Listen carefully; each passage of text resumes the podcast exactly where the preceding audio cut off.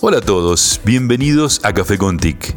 Mi nombre es Domingo Britos y los invito a tomar un café con las tecnologías de la información y la comunicación, abarcando desde lo social hasta lo educativo y pasando por lo gubernamental y empresarial. Este es el programa número 13, hoy es 04 del 04 del 2020 y seguimos en cuarentena, pero ya se habla de que se va a empezar a flexibilizar de a poco. El coronavirus sigue avanzando por todos los rincones del planeta. Vemos que ya superado el medio millón de contagios a nivel mundial.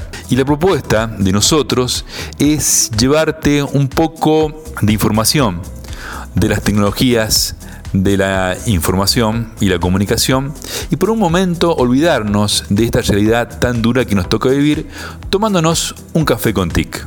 Seguimos hablando de las TIC en la educación y si tenemos que hablar de educación del programa Pro Futuro de Telefónica en programación y robótica, de saberes digitales del INET, de desarrollos de videojuegos y su producción, de Maker Steam.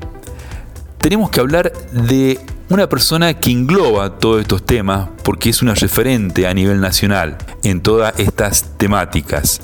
Hoy tenemos el privilegio de contar con una eminencia en las TIC de la educación. Es maestra, profesora, tutora, CEO, magíster en educación y videojuego. Hoy estamos con Marisa Conde.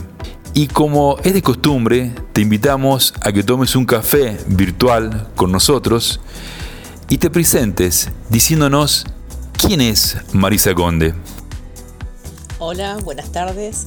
Marisa es una persona muy, muy activa, con muchísima energía, aún con 60 años. Tiene dos hijos y tres nietos a los que mima mucho y anima en el uso de la tecnología de forma creativa y responsable, que ama aprender y enseñar. Es profesora de informática por el Instituto Joaquín B. González, es máster en videojuegos y educación, formada en la Universidad de Valencia, es tecnóloga educativa, formada en la UBA y cuenta con un diplomado superior en Ciencias Sociales con mención en Tecnología por Flaxo. Además, eh, realizó una tecnicatura en Administración y Gestión Escolar, es CEO de Geniática y miembro de ADICRA, Fundab, Alfaz y FEPAIS, y voluntaria de Argentina Cibersegura. Comencé hace más de 20 años Sigo disfrutando del aula, fui docente de escuela media hasta el 2017, maestra especial de computación en escuela para adultos, fui asesora pedagógica para IEC primaria y para ENTEC secundaria, tutora para Fundación Telefónica para el programa Pro Niño y tutora para los programas Conectar Igualdad y Nuestra Escuela. Actualmente soy tutora para el programa Pro Futuro de Fundación Telefónica en programación y robótica, referente coordinadora en el postítulo de Saberes Digitales del INET, docente en la Universidad Nacional de José Cepaz en la Tecnicatura de Desarrollador y Productor de Videojuegos y en el área de tutorías de la Dirección General de Acceso y Apoyo del Estudiante. En el Instituto Superior del Profesorado de UTN, en la carrera de Informática, soy ATP y dicto talleres de programación creativa y videojuegos. Y un taller de eh, informática para adultos mayores. Soy docente para la UN3 virtual, dicto un módulo en el curso de posgrado en nuevas tecnologías de información y comunicación aplicadas a la resolución, a la resolución de conflictos. Mi módulo refiere al uso de las redes sociales para la paz. Dicto talleres de pensamiento computacional, programación creativa, Maker Steam y robótica para docentes y alumnos y empresas a través de Geniateca. Con Geniateca estamos por iniciar un curso en la UCA que va a ser, dado esta contingencia, de forma virtual. Y este año con el equipo de Learning Team eh, comencé a dictar eh, talleres presenciales en el interior del país en Python y en programación de Microbit, eh, Chimeleta y Makey Makey. ¿Cómo ves las TIC en la educación en general, tanto en lo que es inicial, primaria, secundaria y universitaria? La alfabetización digital y la integración de las TIC son mi preocupación. Hoy, ante esta coyuntura, se están transparentando numerosas cuestiones que tienen que ver con la falta de capacitación y de habilidades por parte de docentes que en estos momentos necesitan y no tienen. Y por otro lado, niños y adolescentes que en algunos casos cuentan con dispositivos que por lo general saben usar para el ocio y el disfrute, y no como herramientas de trabajo. Esto hace crisis en las niñas, niños y adolescentes que no cuentan con informática como materia, no están sabiendo cómo trabajar. Hoy leí una información en la que se indica que el 48% de los jóvenes no tienen acceso a dispositivos, por lo que el problema cada vez se agrava más.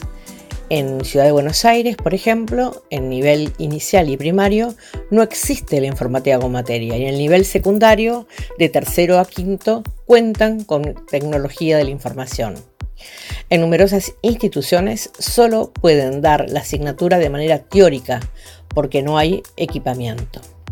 En el nivel inicial y primario, en escuelas privadas, se dicta informática, pero de forma extraprogramática, lo que implica la inestabilidad laboral del docente porque no está en la planta funcional de la escuela, en la POF, y los aportes para su jubilación no se acreditan para la jubilación docente, sino que figuran eh, como un aporte para empleado del sector de comercio.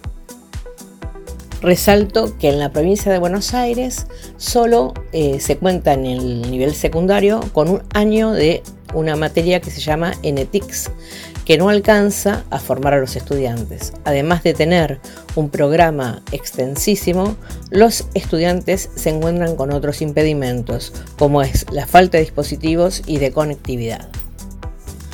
Los que llegan a inscribirse a la universidad, que vienen de la escuela pública, no cuentan con eh, estas eh, habilidades y estos conocimientos, por lo cual eh, la universidad ha desarrollado todo un plan de tutorías para poder asistir a estos estudiantes. La falta de equipamiento en escuelas y las pocas posibilidades de la gente hoy día para adquirir una computadora ahonda la brecha digital. ¿Cómo ves la situación de las TIC en la región, en el ámbito empresarial, gubernamental y educativo? Muchos docentes y estudiantes cuentan con las netbooks de Conectar Igualdad y ahí se ve la valoración que hacen ellos y el alcance del programa. Ante la afluencia de estudiantes desde el año pasado, en las universidades se trabaja en forma virtual y semipresencial con los estudiantes que ingresan al SIU.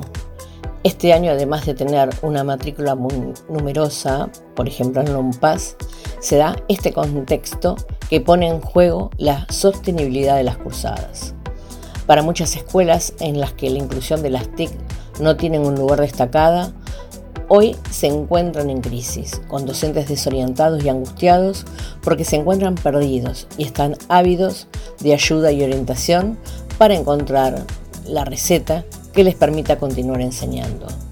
Muchas de las actividades que se le envían a los estudiantes son material de lectura o archivos en formato PDF para descargar e imprimir en el caso que cuenten con una impresora, o bien transcribir a las carpetas, en un intento de seguir el esquema de la escuela tradicional.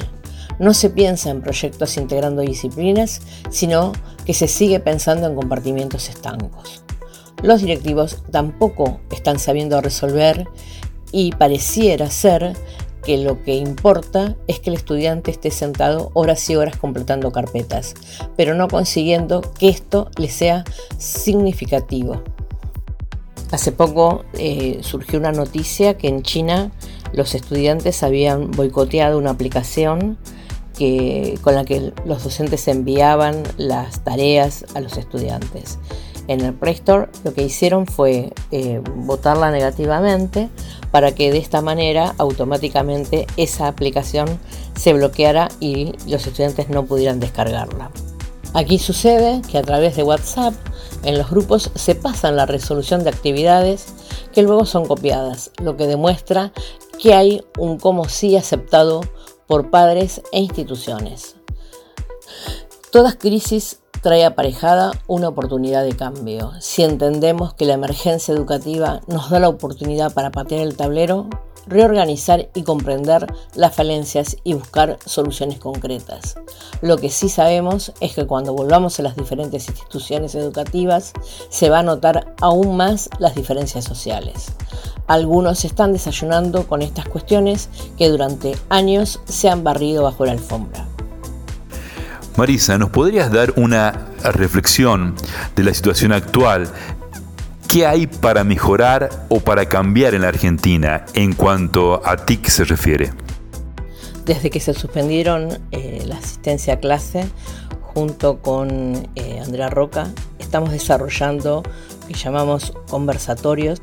En estos conversatorios lo que eh, nos comunicamos mediante videoconferencia con docentes de las diferentes regiones del país para que ellos nos cuenten de qué manera están organizándose y cómo están eh, dándole continuidad a la escuela. Podría decirse que somos un país curioso de que antes de que existiera la informática, nosotros reseteábamos y empezábamos de cero. Quizás es el momento para poder revisar, corregir y mejorar, para poder brindarles eh, con cara al futuro una formación que contemple eh, esta necesidad de adquirir habilidades tecnológicas, junto con el pensamiento reflexivo y un uso inteligente que nos permita mejorar el contexto y transformarnos en una sociedad mucho más empática y mucho más solidaria. Agradezco la oportunidad y la invitación de Café con TIC para poder eh, brindarles eh, mis pensamientos. Muchísimas gracias. Muchísimas gracias Marisa. Ha sido un placer contar con tu presencia virtual en este programa. Estamos muy contentos porque ya hemos superado las 2.000 visitas a nuestro sitio web y tenemos 2.600 reproducciones sumando todos los canales de podcast de Café con TIC. Esta noticia nos obliga a seguir mejorando y nuestro sitio web está cambiando. Ya estamos pensando en agregar más contenido con diferentes temáticas y estamos trabajando para que dentro de 15 días podamos tener el podcast de audio y video, porque nos están pidiendo. Si nos quieren escuchar, estamos en muchas plataformas como en Anchor, Overcat, Apple Podcast, Spotify y en YouTube para que nos escuchen en YouTube Music. Mi canal es Domingo Britos. El podcast está disponible en el sitio web cafecontic.com.ar. Estamos en Telegram, nuestro canal es Café con Tic, todo junto. En Facebook e Instagram tenemos una página que es Café con Tic y mi Twitter es arroba Domingo Britos. Mi Telegram lleva el mismo nombre. La próxima semana seguiremos hablando de TIC en todo su esplendor. Que tengan un excelente día. Muchísimas gracias a todos. Feliz jornada.